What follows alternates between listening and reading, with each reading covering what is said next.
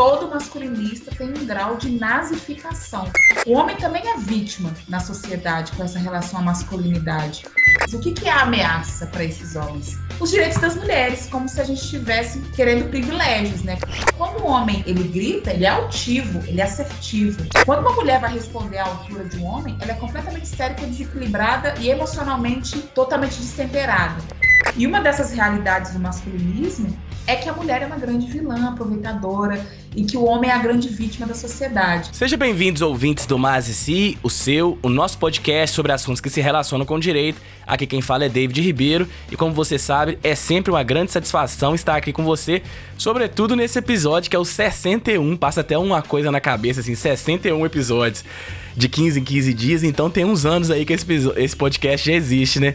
E aqui hoje, com, esse, com essa data especial, que todo episódio para mim do Mais Si é muito especial, sabe? E hoje eu tô aqui com a Bruna Camilo pra gente falar de um tema que muitas das vezes é a gente. Eu costumo falar, Bruna, que é a gente tem que ficar reforçando o óbvio, né? E, e reforçar o óbvio parece besteira, mas em tempos de tanta necessidade de reforçar o óbvio, a gente tem que fazer esse reforço dele. Então, é uma satisfação ter você aqui conosco aqui, Bruna, nesse sabadão que a gente tá gravando aqui, na sua correria aí, você arrumou um jeito para estar tá aqui com a gente no Mazeci. Muito feliz com a sua participação aqui. David, muito obrigada pelo convite, tô sempre à disposição. É, esse sabadão de muita correria, assim, de sete dias para cá, minha vida meio que virou do avesso, desde o podcast com a Natuza, né, no podcast O Assunto, virou do avesso, mas eu tenho tentado responder a todo mundo que me procura e eu não poderia deixar de não estar com você, porque é uma pessoa que eu admiro muito, tem um trabalho muito massa, tem uma repercussão muito massa seu podcast. Parabéns pelo seu trabalho. Eu que agradeço, Bruno. A gente se encontra aí esbarrando aí na faculdade, nos eventos, né? E agora nós estamos aqui gravando. Mas aí, conta pra gente aí, Bruno, um pouquinho aí, quem que é a Bruna, que rolê que ela tá ligada aí nessa ideia desse episódio que a gente vai discutir hoje, que é masculinismo, e como você chegou nesse tema aí, né? Bom, eu pesquiso gênero há mais ou menos 10 anos. Na Faculdade de Direito da UFMG, né, eu fundei o Diverso, que é o Núcleo Jurídico de Diversidade Sexual e de Gênero, junto com o professor Marcelo Maciel e depois, posteriormente, veio o professor Pedro Nicole. Então, eu meio que aprendi, discuti o que era gênero, primeiramente, no meu segundo ou terceiro período de Ciências do Estado, né, que eu sou formada em Ciências do Estado pela UFMG, a, hoje ela é professora da UENG, a Laís Lopes, ela, ela é estagiária docente da, da, da, disciplina do professor Marcelo Maciel em Ciências do Estado. Foi a primeira vez que eu ouvi falar de gênero, sobre a nomenclatura LGBT, o que é travesti, o que é pessoa trans. Então a Laís Lopes foi a primeira pessoa que me apresentou gênero, e aí, e a partir disso, o professor Marcelo Maciel, ele também se interessou e a gente criou o grupo de estudo Sexismo e Homofobia, e depois virou né, um outro formato de grupo de estudo. E daí a gente criou né, o Diverso, a gente teve alguns, alguns congressos, né? Congresso de Diversidade Sexual de Gênero, que criou uma grande dimensão no, não só na Faculdade de Direito, mas toda a UFMG. Então, desde então, eu tenho estudado muito gênero é, na minha graduação e aí no meu mestrado em Ciência Política na UFMG, eu estudei o conceito de patriarcado na ciência política e nessa mesma perspectiva eu a minha conclusão, né, de mestrado, de dissertação, eu falei um pouco da necessidade da gente construir uma teoria democrática feminista. Então eu estava pesquisando muito sobre teorias democráticas, estava aprofundando muito sobre é, essa questão de machismo, sobre misoginia. E aí eu fui para o meu doutorado na PUC Minas. Fui para o meu doutorado lá e fui nessa perspectiva de teoria democrática. Só que no meio, assim, com dois anos de doutorado, eu não estava me reconhecendo mais nesse objeto. Falei, meu Deus, o que, que eu vou fazer? Faltam só dois anos para eu concluir meu doutorado e eu estou completamente perdida. Eu acho que todo mundo passa por isso no doutorado. São quatro anos de conflito interno de se a gente está realmente no caminho certo. E eu entendi que não, eu precisava mudar e eu tive essa decisão corajosa de mudar de orientação, mudar de objeto, mudar de tudo. Só que eu fui para minha segunda orientação no doutorado perdida. Falei, né, a minha orientadora hoje é a Alessandra Chachan, professora de Ciências Sociais na PUC Minas. Falei, Alessandra, eu estou me aprofundando muito nessa questão de gênero, é, é, estudando muito sobre misoginia, só que assim, estou perdida. Ela, Bruna, eu tenho acompanhado muita, muito a Laura Aronovitch como professora da Universidade Federal do Ceará, e ela sempre foi muito atacada por masculinistas. Ela, assim, ela é há 15 anos atacada por masculinistas, né? Ela, Bruna, pesquisa um pouco sobre misoginia, mas na perspectiva do masculinismo. E eu comecei a pesquisar, e na medida que eu pesquisava masculinismo, me vinha muito a extrema direita. E aí eu fui me aprofundando, aprofundando, falei, Alessandra, a gente tem que pesquisar sobre isso. Isso vai vir à tona em algum momento, porque a gente está falando de masculinismo, mas é sobre cyberespaço, é sobre a internet, é sobre a disseminação desses discursos. Ao mesmo tempo que a quarta onda do feminismo né, dissemina pela internet, o masculinismo também está disseminando esse discurso misógino. A gente precisa aprofundar, aprofundar nisso, porque em algum momento isso vai chegar e vai chegar com muita força. Embora desde o início dos anos 2000 eles estejam aí na internet, embora mais ainda antes da internet, desde a década de 70, a gente tem meio que notícia do masculinismo, mas isso vai bombar em algum momento. E desde então, tipo, 2000 e... final de 2020, eu comecei a pesquisar muito sobre isso. Em seis meses eu qualifiquei, em 2021 eu qualifiquei. E teve na minha banca, né, é o professor Carlos Aurélio, da PUC, e a Rosana Pinheiro Machado, que é uma baita de uma pesquisadora sobre extrema-direita. Ela tem pesquisado sobre extrema-direita em trabalhadores por aplicativo. E ela fala muito sobre masculinismo também, né? Porque é algo que esbarra, não tem como não falar de extrema-direita e não falar sobre masculinismo, porque a gente tem uma premissa né, na minha pesquisa, que é a Joan Scott, que ela fala que gênero é uma categoria primeira de poder. Então, para a gente falar de política, falar de gênero, a gente tem algumas categorias de poder. Uma delas é gênero. Então, se a gente quer falar de política e poder, não tem como não falar de racismo, porque é muito forte essa questão de nazismo, sobre o racismo como um todo, gênero, sabe? É LGBTfobia. Então, é, é, é algo que se tornou muito forte. Se a gente quer controlar, se a gente quer falar de política, isso vai atravessar gênero. E gênero não é só sobre feminilidade. Gênero também é sobre masculinidade e qualquer conceito que transite entre masculinidade e feminilidade. Então, assim, eu fui aprofundando a discussão.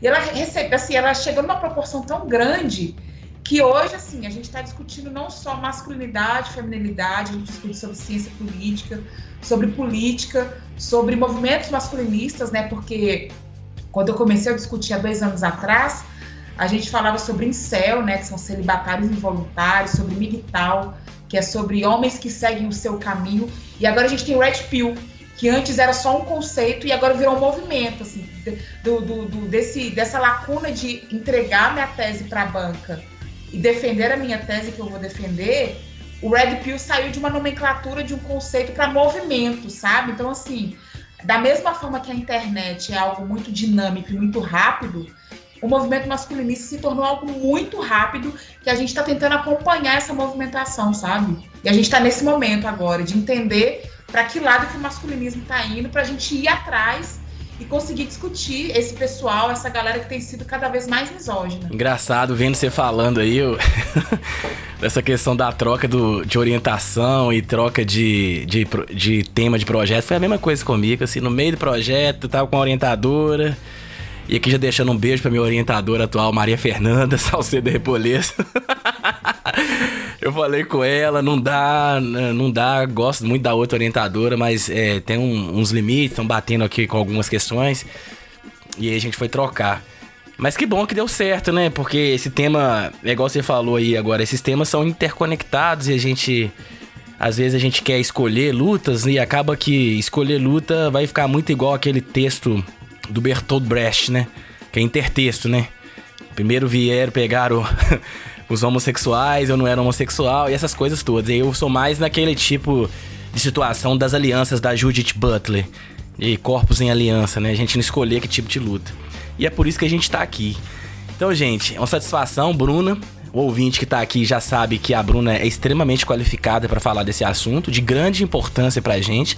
E antes da gente iniciar aqui, você já sabe que a gente tem uma campanha lá no Apoia-se. Com dois reais você sabe que você pode apoiar e dar manutenção a esse podcast, que a gente gosta tanto de fazer. Eu, particularmente, gosto muito de fazer isso aqui e isso tem me atualizado bastante com os temas, com as discussões que a gente tem aqui. E também sou muito entusiasta agora, depois que eu coloquei lá o podcast no financiamento coletivo, que você tem uma, como é que eu posso dizer, uma liberdade maior para discutir os temas e as pessoas que vão apoiar, elas simples, simplesmente vão porque você já tem um posicionamento, você já parte de um posicionamento. Então, esse financiamento coletivo, eu não jamais imaginei que alguém ia pagar para escutar alguma coisa que eu tava fazendo. Então, acaba. Mas enfim, E aí depois você sabe, né, ouvinte? Você só ir lá nas redes sociais, curtir, seguir e depois dar o play.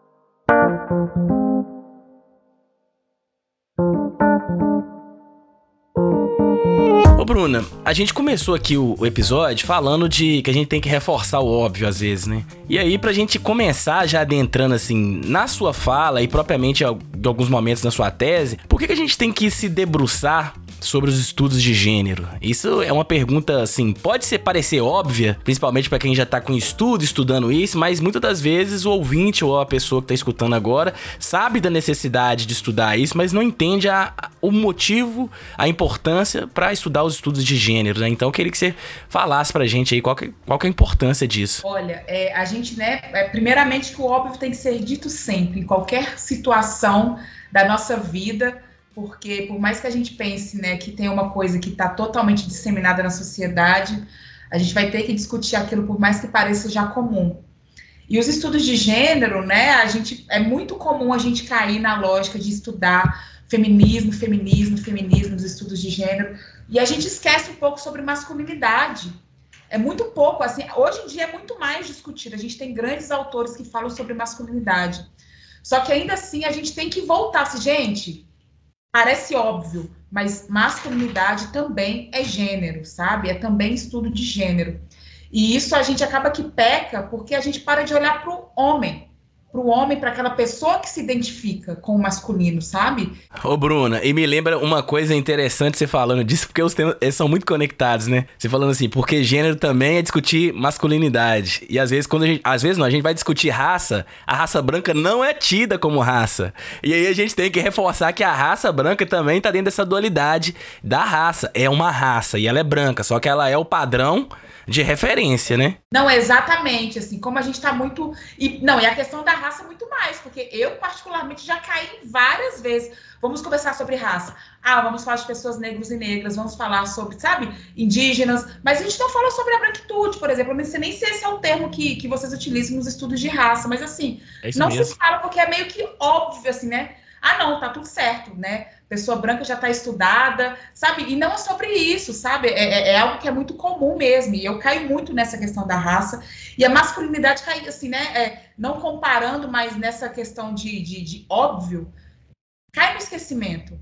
E a gente tem que pensar que é relação de poder, sabe? Masculinidade, é, essa masculinidade hegemônica que a gente fala, né? O ser homem, hétero, branco, ser aquele altivo, o racional, não pode chorar. Isso tudo é sobre masculinidade hegemônica e ela é aquela pronta e acabada, né? Quando você foge dessa regra, você é aquele homem afeminado, né? Porque tudo que foge ao feminino é ruim, é ofensivo. Então, quando o homem não segue aquela linha de masculinidade hegemônica, ele é aquela pessoa é, que é ofendido, que é marginalizado, que é colocado à margem, né? Então a gente precisa estudar por que, que a masculinidade é dita como hegemônica. Qual que são as características do hegemônico?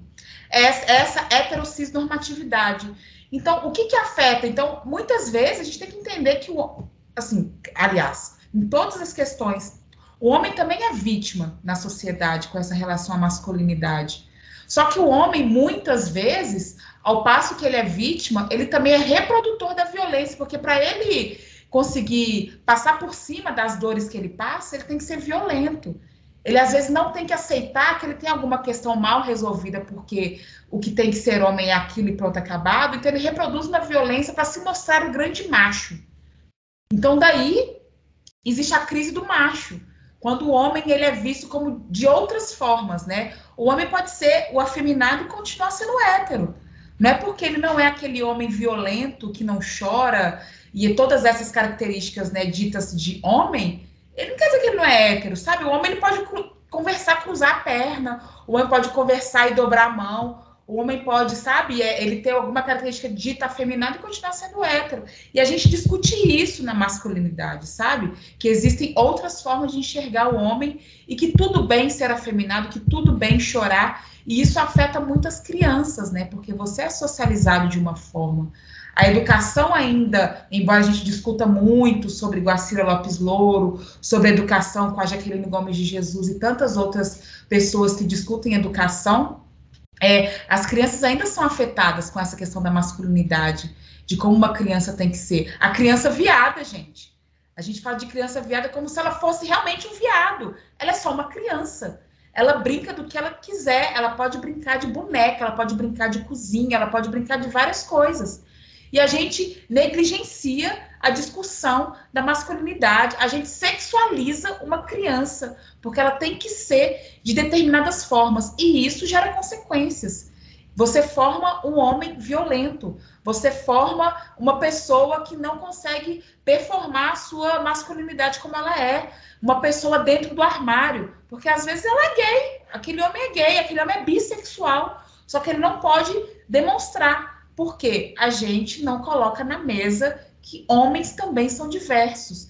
Então, quando a gente fala de estudos de gênero, a gente tem que pôr na mesa que o indivíduo ele pode ser de diversas formas. E quando a gente é, deturpa ou então a gente mina aquela pessoa, a gente pode estar educando uma pessoa extremamente violenta e levando aquele homem para o masculinismo. Então isso é muito grave.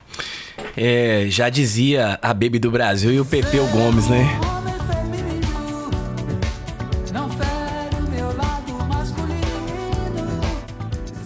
Eu dava aula na escola da Serra, na Serra, na Rua do Ouro, e uma vez eles tinham um grupo lá, as meninas tinham um grupo, né, que era a Roda das Minas. E elas discutiam as questões ligadas ao feminismo, e só podia as meninas lá, até que um dia elas é, se tocaram as meninas do ensino médio pediram, me procuraram e procuraram outros professores pra gente fazer uma discussão. Elas não falaram sobre masculinismo, mas falaram sobre discussão sobre masculinidade. E aí a gente ficou um pouco surpresa, assim, como que a gente ia discutir isso, que a gente sabia as questões do feminismo e tudo, mas quando a gente é interpelado, assim, desse ponto, que as meninas chegaram e falaram, olha, não adianta a gente ficar discutindo feminismo aqui dentro de sala de aula, quem na verdade os maiores as maiores pessoas que cometem as violências são os meninos. As meninas, falaram dos meninos porque elas estão no ensino médio, né? E aí, aí foi que eu tive contato com um documentário chama O Silêncio dos Homens, né? E aí a gente passou isso e a gente vai ficando até lembrando das questões da infância, de como a gente não pode chorar, é, é mariquinha.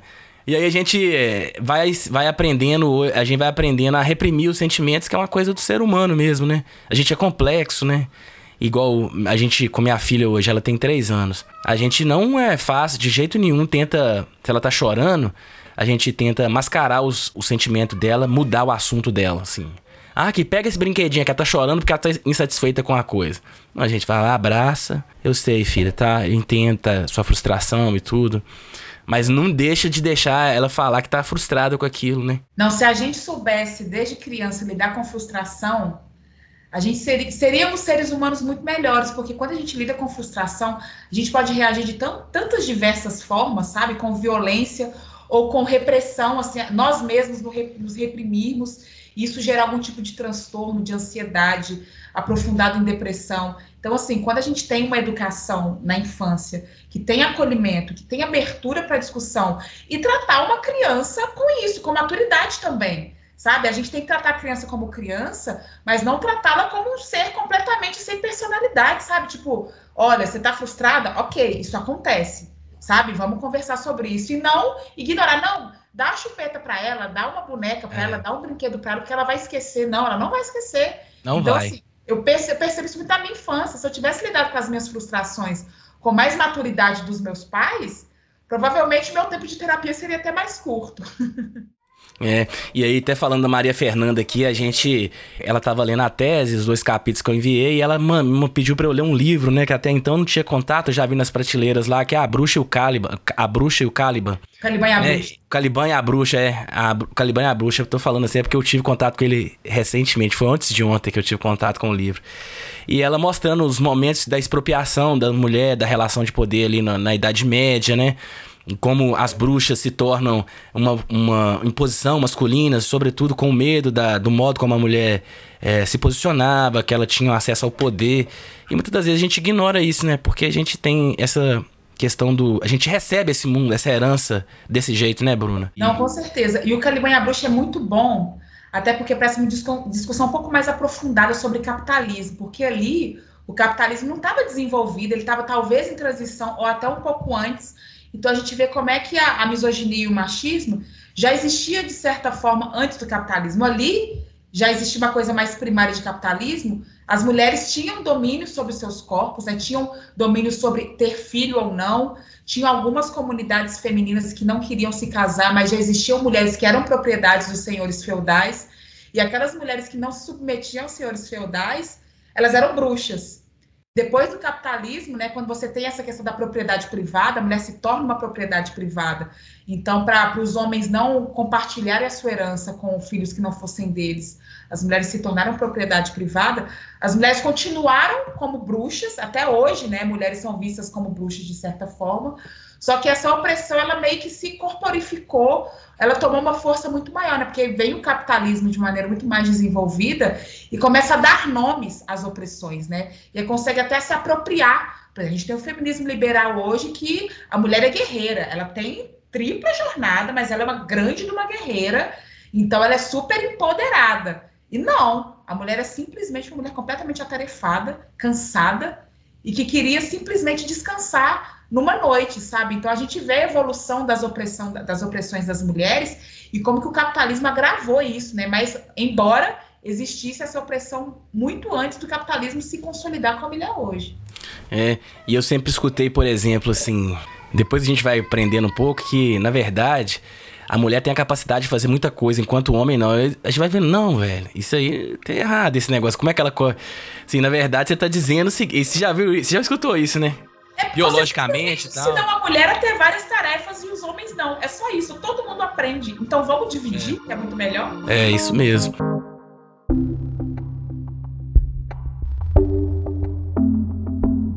E aí a gente entrando assim, porque a gente percebe pela sua fala e de outras pessoas que a gente vai convivendo todos os dias e aprendendo sobre essas questões ligadas à opressão de gênero, que a relação de gênero, como você disse, é uma relação de poder. Aí a gente tem um movimento feminismo para denunciar isso, né? Fala assim, olha, é, é isso que tá acontecendo e nada mais. Não tem uma luta por se sobrepor ao homem, não é isso a questão do respeito está sempre por trás.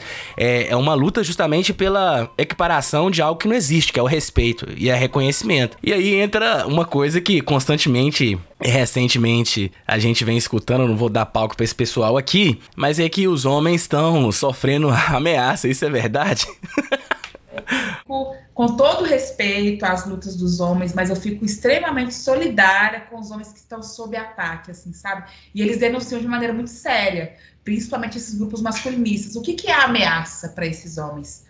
Os direitos das mulheres, como se a gente estivesse querendo privilégios, né? Como se direito ao voto fosse privilégio, direito ao acesso a métodos contraceptivos fosse privilégio, o direito ao acesso a, a, a salário igual fosse privilégio, o direito a não ser estuprado fosse um privilégio. Então, assim, quando fala, nós, nós estamos sob ataque, quando você vai ver, é porque o avanço dos direitos das mulheres nos dá, nos dá consciência. A gente hoje, minha, eu tenho muito mais consciência do que a minha avó de trabalho não remunerado, que é dentro de casa, sobre eu querer um salário igual ao homem. Sabe? E quando a gente toma essa consciência para esses grupos masculinistas, isso vira um ataque, porque na ideologia do masculinismo, é necessário a gente retomar a submissão das mulheres e a dominação, e que seja por via da violência, sabe? É, os homens, né, na lógica masculinista, a virilidade está sendo tomada pelas mulheres, porque na medida que o homem lava uma louça, a virilidade dele cai. Na medida que o homem divide a tarefa dentro de casa, a crise da masculinidade se agrava muito mais. Então, esse é um grande ataque que eles sofrem, né? Um grande ataque com muitas aspas, assim. Então, é, é, é, e é, é muito engraçado quando a gente vê na internet, assim, sabe? Mas só que não é, ao fim e ao cabo, isso não se torna tão engraçado porque isso vira discurso político, sabe? Isso se torna.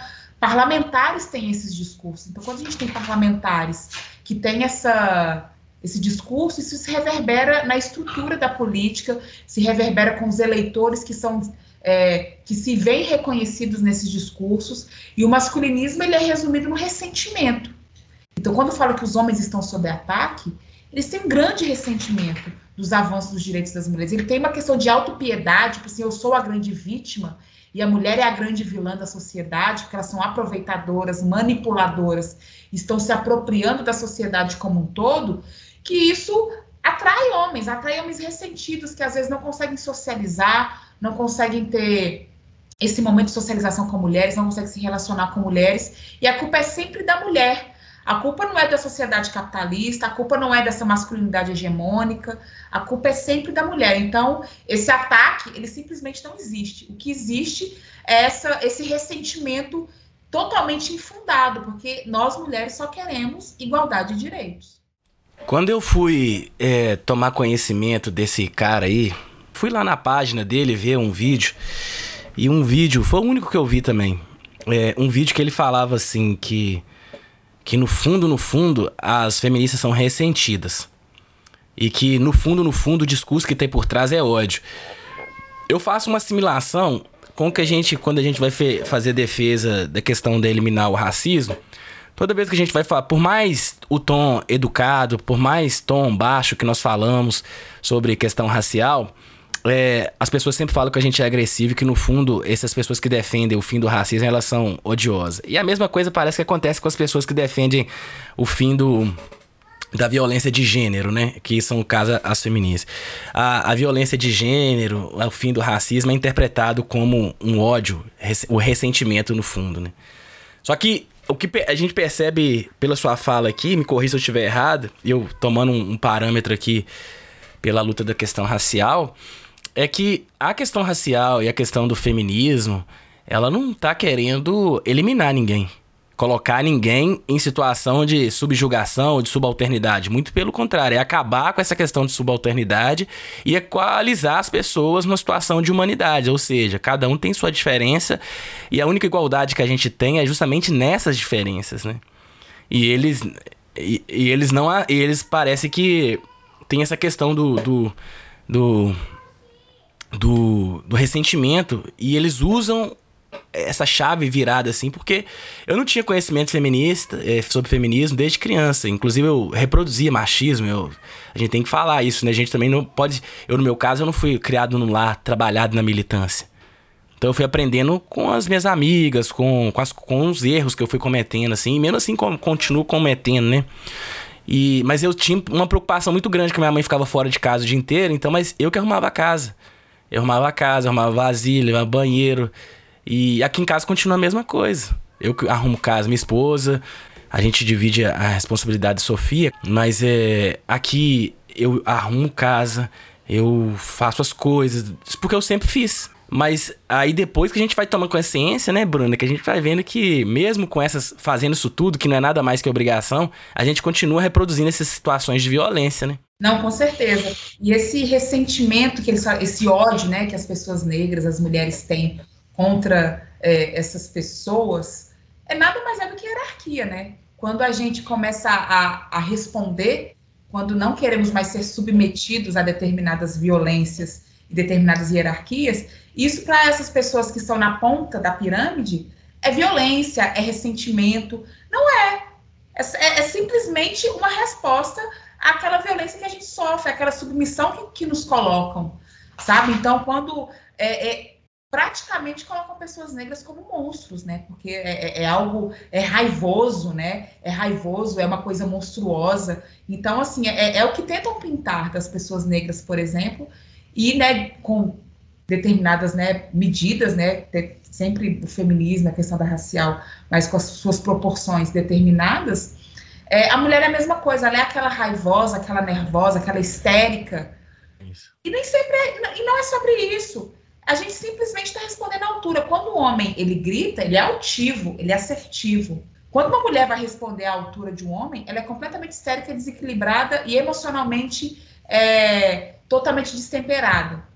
A gente simplesmente está fazendo a mesma coisa que aqueles homens no momento.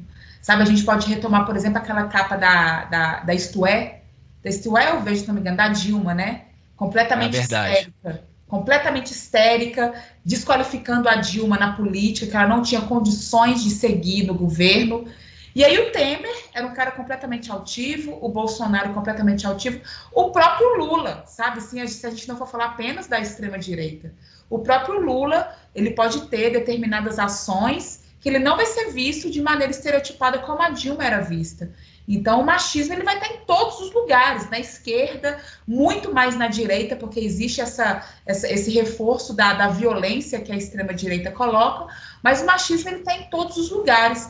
Então, quando a gente é colocada nesse estereótipo de histérica, de irracional e todas essas coisas horríveis, é simplesmente uma resposta à submissão que nos colocaram. Então, quando a gente começar a entender é, é, da discussão em pé de igualdade, quando a gente começar a conseguir desconstruir o machismo, a misoginia, o racismo, a LGBTfobia, a gente vai começar a entender que não existe essa questão de histerismo. Existe simplesmente uma resposta e as pessoas têm que entender essa resposta, têm que entender a nossa história, sabe? O Brasil foi o país que mais escravizou por mais tempo as pessoas, sabe? O Brasil é o país que mais mata a população LGBT, trans e travestis. Os índices de feminicídio aumentaram vertiginosamente. E a gente não vai responder, a gente não vai é, tentar combater essas desigualdades, a gente vai se submeter a isso até quando? Quantas outras pessoas terão que morrer para a gente entender que esse não é o caminho da igualdade e muito menos da democracia? Inclusive, você falando disso aí, eu vi esses dias o Atlas da Violência sobre a mulher e o lugar mais perigoso para a mulher, segundo esse Atlas da Violência, era o, em casa. E você e pensa na pandemia, quando as mulheres tinham que conviver com seus algozes e muitos deles com arma, porque a arma foi relativizada, né? As leis da, do armamento foram completamente afrouxadas. Pensem só quantas mulheres não sofreram violência escalada, porque você não conseguia sair de casa por conta do vírus. Se você saísse de casa, para onde é que você ia? Se tivesse filhos, para onde é que você ia com seus filhos? E a fome batendo na nossa porta, sabe? Então a pandemia agravou muito, e infelizmente, graças ao governo que foi eleito na época. Né? Com certeza. E é uma coisa bem assim, né? a gente vai se inteirando, vai com, conseguindo ver, enxergar, né? E acaba que a gente vai percebendo isso. E aí, Bruna, então a gente entendeu aqui que o masculinismo, pelo menos eu entendi que o masculinismo é uma reação a essas respostas que as mulheres dão a, a essa subordinação que eles tentam e tentaram e colocaram durante muito tempo as mulheres, a questão do gênero, é, dentro dessa ideia de subordinação. Mas aí a gente sabe também, né, que uma vez eu escutei uma frase que é assim: que quando as coisas começam a andar com fralda geriátrica nos Estados Unidos, elas começam a chegar aqui com fralda de bebê. E a pergunta que eu faço é como que essa ideologia, esse movimento, eu não sei como eu localizo o masculinismo, né? Movimento, ideologia, eles chegam no Brasil assim, né? Como é que eles chegam aqui? É, o masculinismo a gente entende como um movimento, mas principalmente movimento dirigido por uma ideologia altamente misógina, né, de aversão às mulheres. A gente só não enquadra como movimento social, a gente tem essa lógica que o movimento social é só de esquerda, né? Não, o movimento social são organizações diversas, contanto que estejam organizados. Aqui no Brasil é difícil falar que é um movimento social, porque o masculinismo aqui é muito difuso. A gente entende, né, grupos masculinistas como os incels, celibatários involuntários, MGTOW, né, que homens seguindo o seu caminho. Hoje em dia, né, o Red Pill como um movimento, tem os PUAs, né, que é os Pick-up Artists, né, que é os artistas da sedução, que são que é esse cara coach aí que é, vende curso de, de, de, conquista.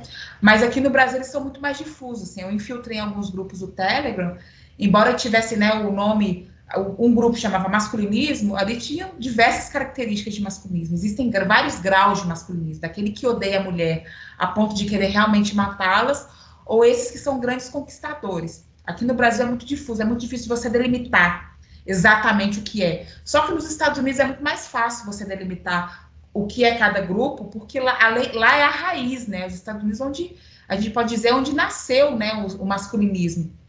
E como que ele veio parar aqui?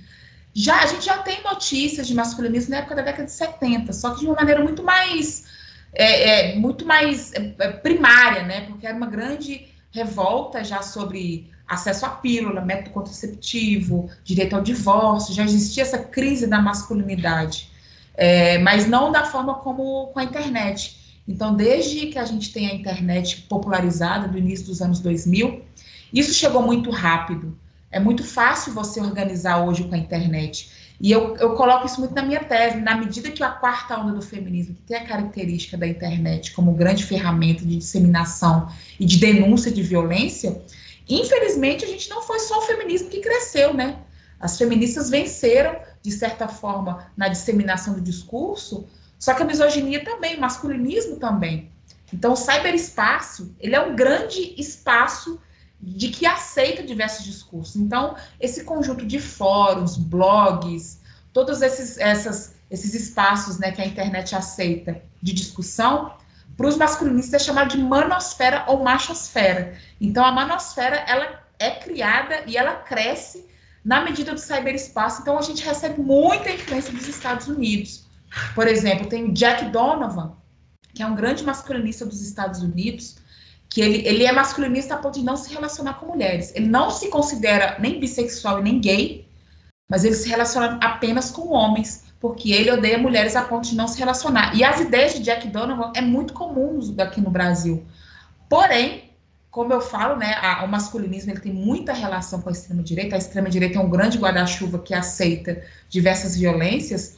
Os masculinistas seguem muito o olavismo, para você ter noção. Então, quando o Olavo de Carvalho morre, muitos masculinistas culparam Lola Aronovitch, que é o grande alvo dos masculinistas há 15 anos, da morte de Olavo de Carvalho. Então, eu vi muitas mensagens quando o Olavo de Carvalho, Olavo de Carvalho morreu.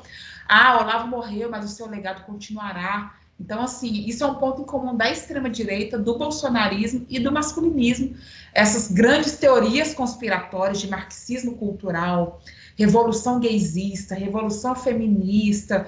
Então, essas questões de, de, de teorias conspiratórias unem muito esses grupos, sabe? Então, é, é, é algo muito impressionante como é que eles se organizam dentro dessa lógica olavista e partindo dessa questão trampista, bolsonarista, os Estados Unidos é a grande referência. Assim para a extrema-direita. A extrema-direita se referencia muito na extrema-direita dos Estados Unidos.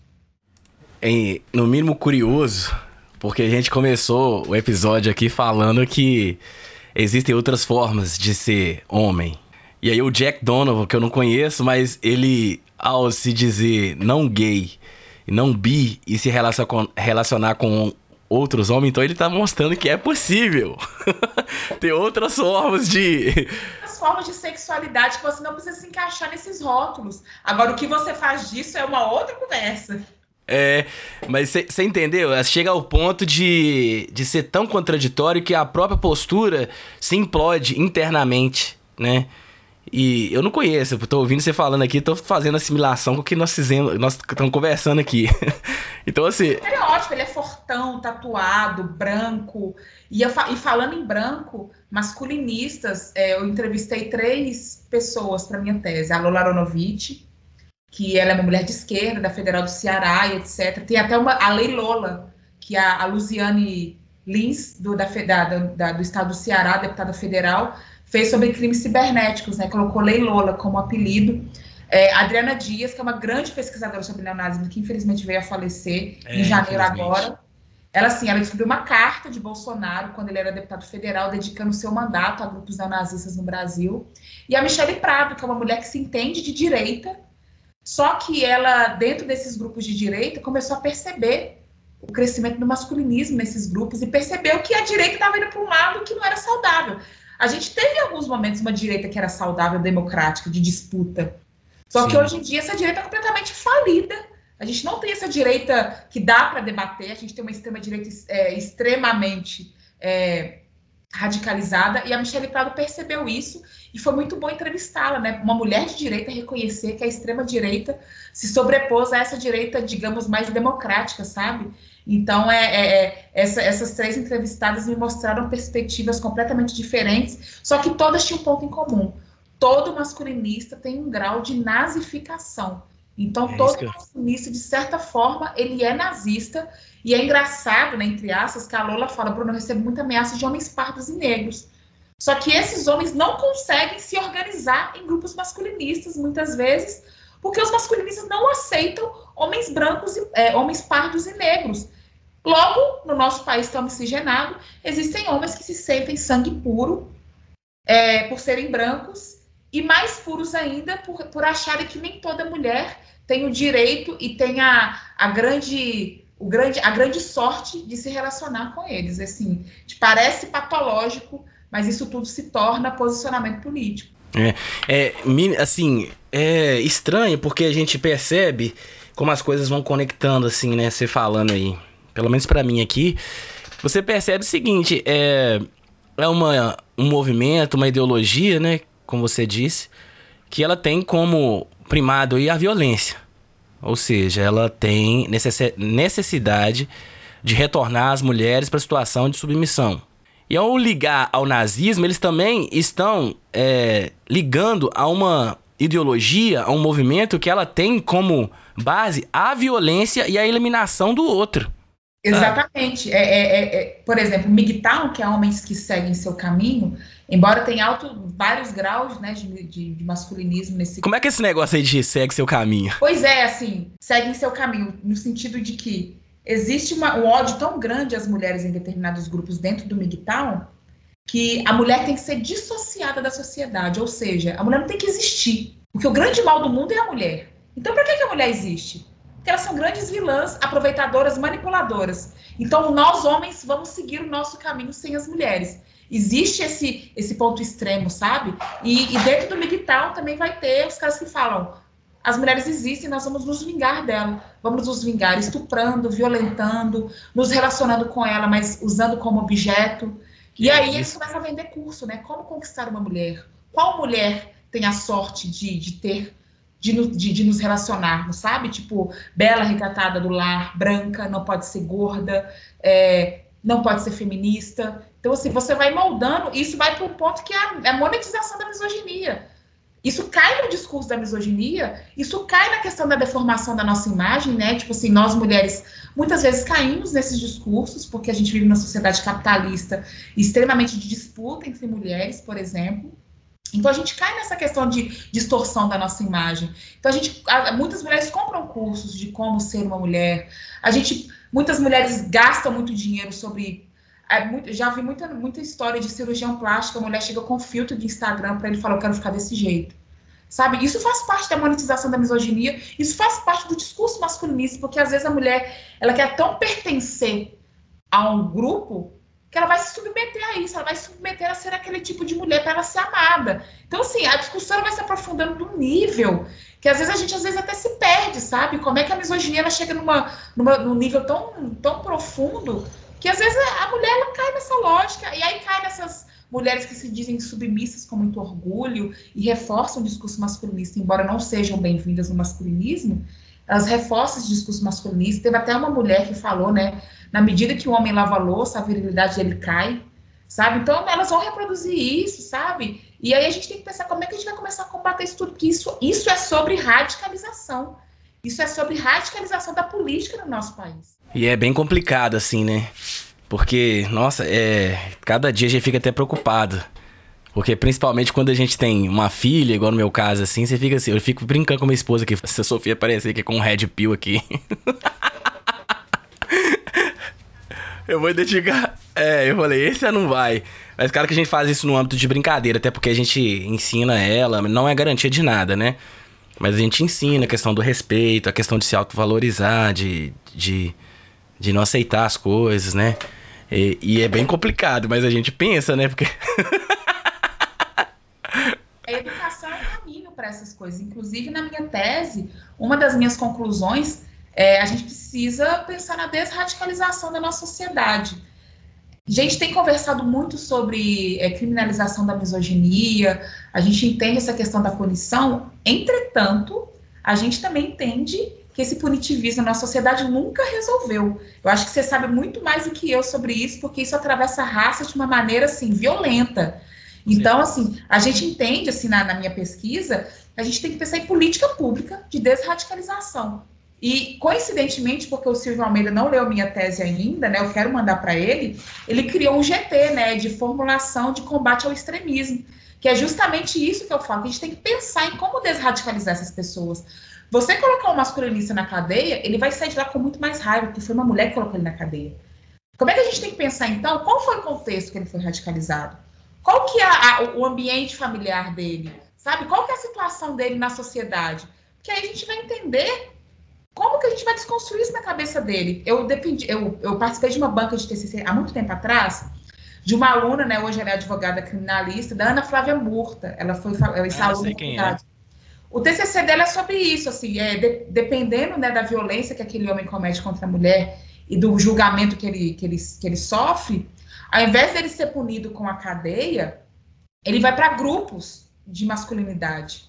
Então, esses grupos estudam aquela pessoa, o contexto que ela foi, é, de violência que ela foi criada e etc. E ela dizia, né, na época do. Ela disse né, na, na banca de TCC que a reincidência era menos de 10%. Ou seja, a gente tem que entender o que, que passa na cabeça da pessoa para a gente entender o contexto. E a educação é a via, gente. Se a gente educar as nossas crianças de uma maneira muito mais feminista, sabe, anticapitalista, antipunitivista, a gente vai ter crianças muito, muito, muito menos é, frustradas na nossa sociedade. E se já aconteceu essa frustração e essa violência na vida da pessoa, vamos tentar educá-la depois, entender o que, que passa na cabeça dela. Então, assim, o Estado tem que ser responsável pela desradicalização dessas pessoas, sabe? O Estado tem que ser responsável pelas nossas crianças, o Estado tem que ser responsável pela violência contra a mulher, o Estado tem que ser responsável pela feminilidade, pela masculinidade. A gente tem que pôr na mão do Estado, né? Negócio, essa questão de Estado mínimo, para mim, é uma falácia, não resolve nada e nunca resolveu. E aí, pra gente, pra gente ir pra outra pergunta, eu tinha uma, uma outra pergunta aqui, que até porque eu ouvi você falando no início, se você sabe o que é Red Pill, né? O Edu Kring sabe, né? Aquela musiquinha dele lá. eu, eu percebi aquilo, eu, eu ria. Porque assim, gente, já é tão pesado esse tema. Se a é. gente não puder rir um pouco, vai ficar muito pesado, vai ser frustrante, vai ser violento pra gente, assim, sabe? Você sabe o que é Red Pill? É o machista inseguro com o próprio pipiu. Você sabe o que é Red Pill? É o machão solitário sem sexo. E essa questão do Red Pill, ela veio do filme Matrix, né? Quando a gente tem aquela cena do Neo, né? Aquele personagem, ele, ou ele pode tomar a Blue Pill que mantém ele na ilusão da sociedade. Isso, não, o filme Matrix virou pauta de aulas de filosofia, porque de fato tem toda uma discussão filosófica sobre o mito da caverna e etc, sabe? Só que aí, né, quando ele, ele, ele pode escolher tomar a Blue Pill e se manter, né, ele se manteria nessa ilusão, ou então a Red Pill, que é a pílula vermelha, ele conheceria a realidade da sociedade, o masculinismo se apropria dessa cena. Então, quando eles falam que estão red pilados, é que eles tomaram, né, ilus, né, de maneira metafórica, a pílula vermelha e descobriram a realidade da sociedade. E uma dessas realidades do masculinismo é que a mulher é uma grande vilã, aproveitadora, e que o homem é a grande vítima da sociedade. Quando ele fala assim, ah, estamos redpilados, é porque as merdalheres, as diabolheres ou as conservadias, que de, de, é, em determinado grau de masculinismo não aceitam nem as mulheres conservadoras, essas mulheres estão querendo tomar a sociedade. Por exemplo, eu, eu tive em grupo de, de masculinismo no, no Telegram, que eles odiaram quando Bolsonaro impulsou Damares. Damares é uma inimiga das mulheres. Só que para determinados grupos de masculinismo, ela é uma conservadia, ela não merece viver. Então, assim, olha como esse grupo pode chegar a, a, a, uma, a uma, radicalização extrema, assim, sabe? Então, quando ele está redpilado, dependendo do grau que ele está de radicalização, a mulher não tem que existir. E isso vira uma, uma, uma, uma, um movimento muito grave. Né? Então, hoje o Red Pill ele tem sido visto como um movimento masculinista, só que a origem dele ele é um conceito. Ele é, é, é o Red Pill é estou red pilado, tomei a pílula vermelha e hoje eu sei qual é a realidade da sociedade. É, mas é assim, e é uma apropriação do, do filme bem. É tudo que é arte você pode se apropriar dela de alguma forma, né? Mas é uma apropriação que as próprias um movimento negro, o, a, o feminismo pode falar que tomou a, a Red Pill. Porque eu tô vendo que a sociedade capitalista é estruturada em questões de necessidade de discriminar. Essa é a Red Pill. Né? Então, é machismo, o feminismo, a homotransfobia, isso são situações que são. É, como é que fala? Vamos dizer assim, estão sob a, sobre a proteção da pílula azul. Então, se eu tomo a Red Pill, eu tô é, eu posso disputar isso também. Mas infelizmente esse pessoal da extrema direita, eles têm uma capacidade de se apropriar de determinados símbolos e determinadas situações. Por exemplo, a bandeira do Brasil, né? Não tem como você ver é, a bandeira do Brasil e não pensar em Bolsonaro e extrema direita. Um grande guarda-chuva, né? Porque o feminismo liberal também se apropria das pautas, né? A gente tem um texto da Nancy Fraser, né? O feminismo, capitalismo e astúcia da história, que mostra muito isso. A gente tem as nossas pautas do feminismo, aí vem o neoliberalismo, se apropria, e aí a mulher ela continua sendo explorada, só que ela, ela é explorada daquela lógica de que ela é guerreira, que ela dá conta, sabe? Então, assim, a mulher negra empoderada, quando você vai ver a mulher negra não está empoderada, ela tá, continua sofrendo o racismo dela, quando aquela mulher branca que se diz super feminista leva a babá, que é negra, para os Estados Unidos, né? Não, mas ela está indo até para os Estados Unidos, sabe? Olha o privilégio que ela está tendo. Não, ela está sendo explorada, né? Porque ela está indo para os Estados Unidos, para a Disney, que ela não está sendo explorada. Aí vem essa grande mulher feminista branca para mostrar o quanto ela trata bem a empregada dela, que é uma mulher negra, e quanto ela é empoderada por isso, sabe?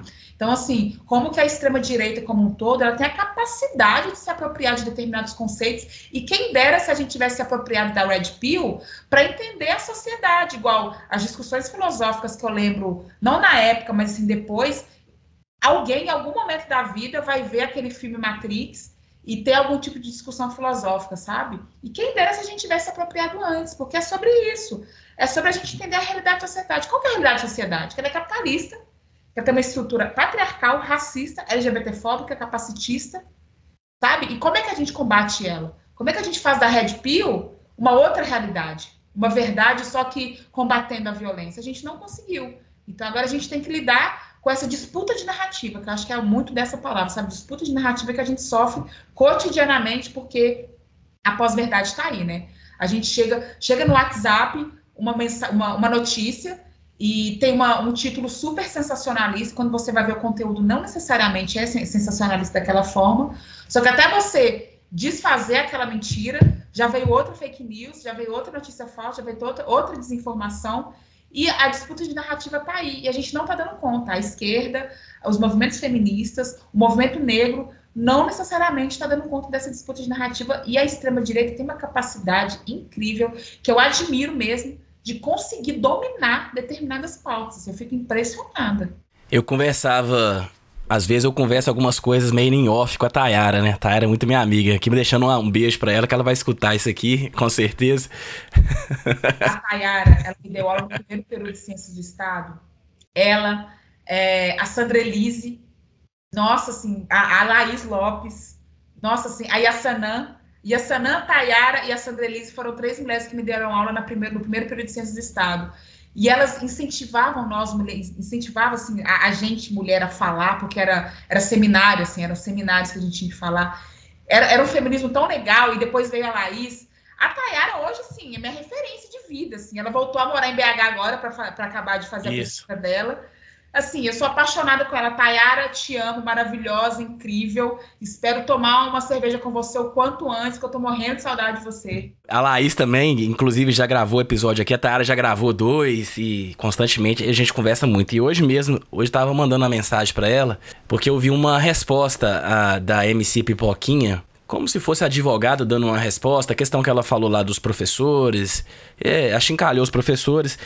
E eu fiquei pensando assim como determinados conceitos que os movimentos subalternizados, é, que são reflexo das materialidades, das lutas materiais que eles fizeram, por exemplo, empoderamento, é, racismo estrutural, é, colorismo, é, essas coisas todas, sabe?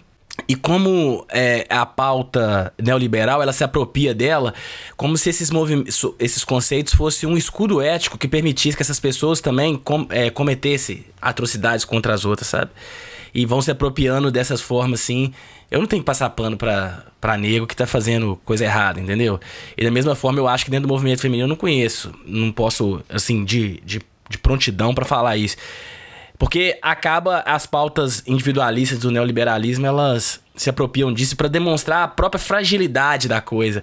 Olha lá, a mulher, a mulher, a mulher, ela tá empoderando as mulheres, é constantemente é, atacada por empoderamento das mulheres, mas assim, o fato dela estar tá empoderando a mulher é, dá direito, um escudo ético para ela falar mal, por exemplo, da classe dos professores, sendo que o núcleo da, dessas, dessas lutas de pessoas que se encontram em situação de subalternidade é justamente o respeito. Então dá o conceito, o conceito ético, o escudo ético para permitir esse tipo de coisa, sabe? Eu fico pensando nessas coisas assim, até que ponto essas coisas podem acontecer. Cuidado com a apropriação dessas pautas, sabe? O identitarismo, ele é extremamente vazio, sabe? A gente não consegue discutir a questão de pessoas do movimento negro, de mulheres, sabe? Então é, é algo completamente vazio que mais uma vez a gente perdeu, a esquerda perdeu, a esquerda não conseguiu sustentar a discussão É, então, por, por, por, um tempo, né, identidade era algo nosso, só que o neoliberalismo, o capitalismo se apropriou de uma forma que esvaziou completamente, e isso reforça o racismo, porque aí volta aquela política do mimimi, né? Ah, tudo é mimimi, tudo é, tudo é mimimi, tudo é mimimi, sabe? A gente não consegue ter espaço para discutir, então as pessoas vêm com essa acusação de que tudo é mimimi. Só que não, assim, sabe? A gente quer discutir racismo, a gente quer discutir gênero, a gente quer discutir sobre a comunidade LGBT, só que a gente esbarra nesse, nesse esvaziamento da identidade.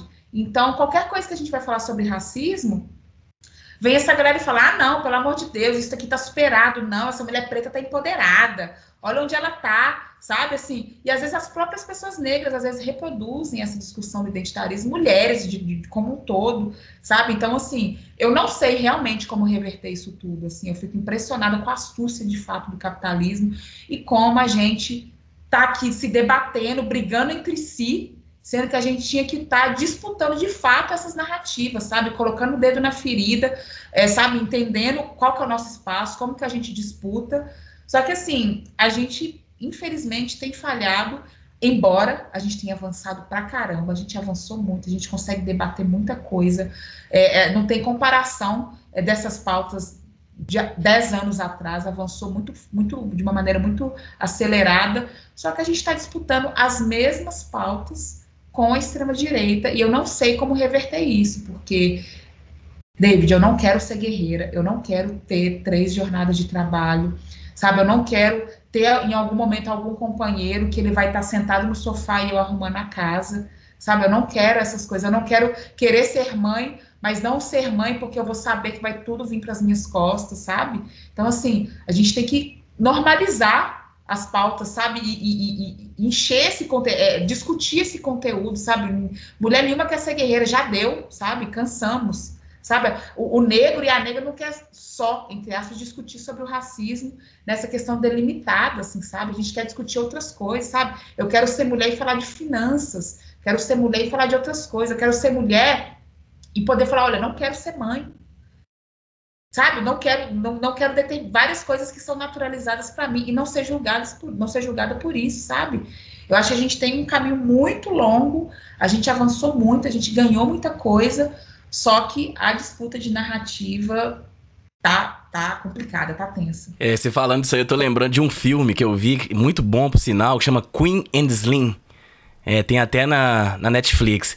No início, eles estão conversando lá, são dois casais, um casal negro conversando, ela vai, advogada toda lá e tal. Aí ela vai falar que ele tinha que ser cinco vezes melhor, ele vai falar assim, ah, eu não posso só ser medíocre, não. eu só quero ser medíocre, só, só viver minha vida. E, e, essa cobrança, né, de ser que ter que superar, ter que superar sempre.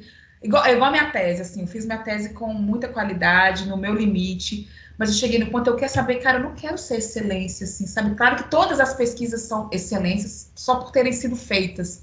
Mas assim, a gente lutar com a gente mesmo, sabe? A gente ser o nosso próprio adversário, de ter que se superar e ver competição no próximo, sabe? Isso também é sobre capitalismo, sabe? Essa disputa, trabalho enquanto eles dormem. Não, eu vou dormir, sabe? Eu vou dormir também, eu vou descansar também, eu vou ter acesso ao lazer também, à cultura também, sabe? Isso mesmo. Você sabe o que é Red Pill? É o machista inseguro com o próprio pipiu. Você sabe o que é Red Pill? É o machão solitário sem sex appeal. E aí entra uma, um ponto que a gente tá. Ele tá tangenciado aqui no que a gente tá conversando, que é o seguinte: todo esse pessoal, os, mas, o, os movimentos aqui, até conversando nos bastidores com você, eu disse que era masculinismos por, pelos vários espectros que eles têm eles têm uma defesa irrestrita da liberdade de expressão, né? Por que isso? Não, assim, tudo deles, e a todo momento, assim, muitos blogs foram fechados, né? Foram por questão judiciária mesmo, que estavam fingindo direitos humanos. Só que para eles era tolher a fala deles, era cadê? É, tem até uma, uma frase que eles colocam no grupo assim: cadê a nossa liberdade de expressão? Como assim estão fechando nossos grupos? A gente só, a gente só tá falando a nossa realidade. Agora a gente tem que falar, não pode falar que a gente odeia mulheres, agora a gente não pode falar que as mulheres estão tomando a nossa virilidade, sabe? Tudo. E, e isso também é da extrema-direita, né? Tudo é liberdade de expressão, sabe? É, eu estava vendo o debate da deputada Dandara e da deputada, acho que é Júlia, se não me engano, ela é do sul do país. É, sobre o Nicolas, que ele colocou a peruca, foi aquele espetáculo horroroso que ele fez de transfobia na, no plenário. E aí a justificativa da deputada de direita falou: isso é liberdade de expressão. E não é, transfobia não é liberdade de expressão, racismo não é liberdade é de crime. expressão. É crime. É crime, sabe? A gente tem que entender isso. Então, quando usa esse discurso de liberdade de expressão, que está sendo é, violada, já pode ver que vai vir chorume por trás. E isso, infelizmente, cola muito. Porque opinião é, é, né, é, a gente tem que separar opinião de crime, e eles não separam, tudo é liberdade de expressão. E, e, isso atrai muita gente, sabe? A gente tem que tomar muito cuidado com isso. É, mas o grande problema da liberdade de expressão, eu vou até fazer um episódio sobre isso, vou convidar uma pessoa especial para fazer isso, é que muitas das vezes essa liberdade de expressão ela é desconsiderada as questões materiais que estão ligadas por trás dessa liberdade de expressão, né? Então, assim, é, o primeiro, e a gente pode até pôr uma questão abstrata sem as questões materiais, é quando a gente fala liberdade de expressão, a própria Constituição, para nem ir no Código Penal, ela já determina os limites dela, né? Já delimita os limites da liberdade de expressão, assim. Ela tá convivendo com outros direitos. Se nem a vida no Brasil, por exemplo, é. A gente tem uma questão absoluta sobre o direito à vida, por que a liberdade de expressão teria? Entendeu? E é muito complicado quando a gente vê essa defesa da liberdade de expressão restrita, porque é, é justamente, para mim, no fundo, essa liberdade de expressão restrita, que é o caso da excepcionalidade dos Estados Unidos, que só funciona lá. Primeiro, é a gente tentando trazer para cá uma questão de ser colonizado novamente, porque esse modelo de liberdade de expressão restrita só funciona nos Estados Unidos. Em outro país, até onde eu sei, não tem esse, essa defesa. E segundo, é, é o escudo ético para cometer crime. Não, e assim, né? É, eles ignoram completamente a Constituição, isso diz muito sobre eles, né? Porque quantas manifestações da extrema-direita a gente não viu eles rasgando, rasgando a Constituição, é, questionando as nossas instituições? Então é isso, você ignorar totalmente as matrizes democráticas do nosso país em prol de discursos violentos. É, não existe lei para eles. A lei é o que eles determinam. E a liberdade de expressão, ela é irrestrita. Tudo é opinião. E não, tem coisa que é crime e a gente tem que combater. É isso mesmo. E aí, Bruno, a gente chegou aqui ao final, um assunto interessantíssimo aqui. Espero que o ouvinte tenha gostado, chegou até aqui, né? E aí a gente chega no finalzinho, Bruno, a gente pede pra entrevistada que ela indique referências, e quando eu falo referência aqui, eu não estou me falando só de referência bibliográfica, não. Qualquer tipo de referência. Eu, particularmente, gosto quando dá as referências de podcast, de filmes, e gosto também das referências bibliográficas, né? E aí fica à vontade aí pra você falar o tanto que você quiser de qual a referência que foi importante para você nessa caminhada sua importante, muito rica sobre essas pesquisas de gênero? É, primeiramente, eu acho que vocês têm que procurar sobre a Rosana Pinheiro Machado. Ela tem vários escritos muito importantes sobre extrema-direita. Isabela Calil também, ela estuda muito sobre extrema-direita. Guilherme Casarões, ele é professor da FGV, ele tem um observatório de extrema-direita. É, a Lola Aronovich, ela tem um blog que chama é, Escreva Lola Escreva, que a princípio, né, no início dos anos 2000, seria sobre cinema. Só que na medida que ela foi aprofundando a discussão de gênero, ela foi, começou, começou a ser atacada por masculinista. Então hoje ela escreve muito sobre masculinista. É, Adriana Dias, né, embora ela tenha falecido, ela deixou um legado incrível sobre neonazismo. Sensacional então, mesmo. Ela é sensacional. Pesquisem Adriana Dias. É, o podcast que eu participei da Natuza Neri, que é o assunto, é Red Pill, a misoginia como lucro. Então é, foi algo muito bacana que a Tainá, Tainá Guiar também participou, que ela falou um pouco mais sobre a internet. Eu começo com a Natuza e depois vem a Tainá Guiar. É, e tem uma doutoranda da UNB que chama Camila Galete. Ela também estuda sobre extrema direita, assim, pesquisem sobre ela no Instagram, na, no Google, enfim, assim, é uma. A gente acho que a gente tem que procurar essas pessoas que têm pesquisado extrema direita para a gente conseguir organizar isso, porque por mais que a gente tenha muitas pessoas pesquisando sobre extrema direita, eu acho que ainda falta chegar nas pessoas, sabe? A gente está muito academicista, eu acho, assim, sabe? Tem muita gente boa pesquisando.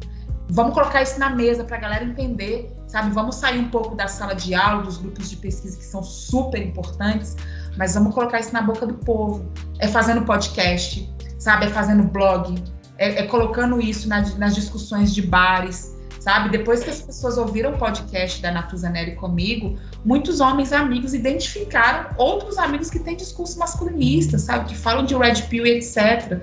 Então a gente tem que popularizar esses debates para a gente conseguir identificar e combater. Certeza. E aí, eu agradeço imensamente aqui, chegamos no nosso finalzinho. É, a sua presença aqui mais uma vez, tá, Bruno? Espero que você volte aqui em outros momentos, né, pra gente poder discutir sobre esses assuntos e outros assuntos, né? Afinal de contas, nós não podemos, é como você mesmo disse, a gente não discute só isso, a gente discute outras coisas também, né? Então, muito obrigado por sua presença aqui, agradeço imensamente. Agradeço muito, David. Estou sempre à disposição, sempre que você achar pertinente. Tenho um apreço muito forte pelas pessoas da Faculdade de Direito da UFMG. É, é, é, é, onde surgiu tudo para mim, assim, sabe? Eu sou filha do Reúne, né? Ciências do Estado é um curso Reúne. Tive acesso à assistência estudantil. Se não fosse assistência estudantil, eu não estaria no doutorado, porque eu não teria me formado na graduação. É, sou, né? Fui assistida pela CAPES, fui bolsista. Então a gente tem que valorizar a pesquisa brasileira, a gente tem que valorizar a ciência brasileira. E eu tenho certeza que podcast é uma grande via disso, de popularização dos discursos. E parabéns pela sua iniciativa, parabéns pelo seu grande esforço, porque eu imagino quantas tarefas você, você tem e como é difícil colocar de pé o podcast, eu imagino como seja. Então, assim, parabenizar e me colocar sempre à disposição do podcast. É, realmente é verdade. Tem uns ouvintes que perguntam por que, que não é semanal. Eu falo assim, eu tô dia que eu tô querendo nem continuar. Porque é tanta coisa, é aula, é filho, é, é, é, obrigação de casa, é família, é médica, é muita coisa, então não dá. Não dá. Mas assim, tá, tô satisfeito assim, até porque nunca foi objetivo lucro nem nada. É, esse objetivo foi justamente esse, porque eu sempre achei que a faculdade. As discussões ficavam muito presas dentro da faculdade, né? E a, ten a, tentativa era justamente essa, que eu também sou bolsista, fui bolsista no mestrado, no doutorado, e se não fosse essas bolsas dos programas de pesquisa, eu não teria terminado, não teria condições. E o podcast também é uma forma de retribuir isso, de mostrar que na faculdade tem nas universidades públicas e nas universidades privadas tem gente fazendo coisa séria, né? Então é por isso que o podcast existiu com essa, com essa finalidade. A balbúrdia é coisa séria, né? Com certeza. Então é isso, ouvinte. Chegamos a mais um final do episódio do Mais Si, o 61 agora, muito tempo já agora. E fico feliz que você esteja, é, você tenha chegado até o final desse episódio aqui. Lembre-se que nós temos uma campanha de financiamento coletivo aí e todo esse dinheiro que a gente recebe do financiamento coletivo, a gente investe em questões aqui para melhorar o áudio, para comprar novos equipamentos. Esse microfone mesmo que tá aqui foi comprado com dinheiro dos ouvintes.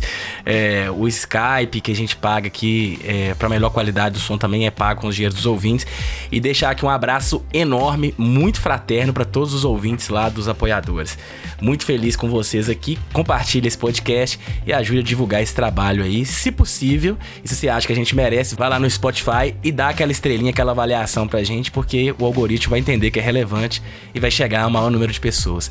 Esse episódio usou áudios da biblioteca de áudio do YouTube, da Blue Dot, Baby do Brasil e Pepeu Gomes Música Multishow e Edu Cringer.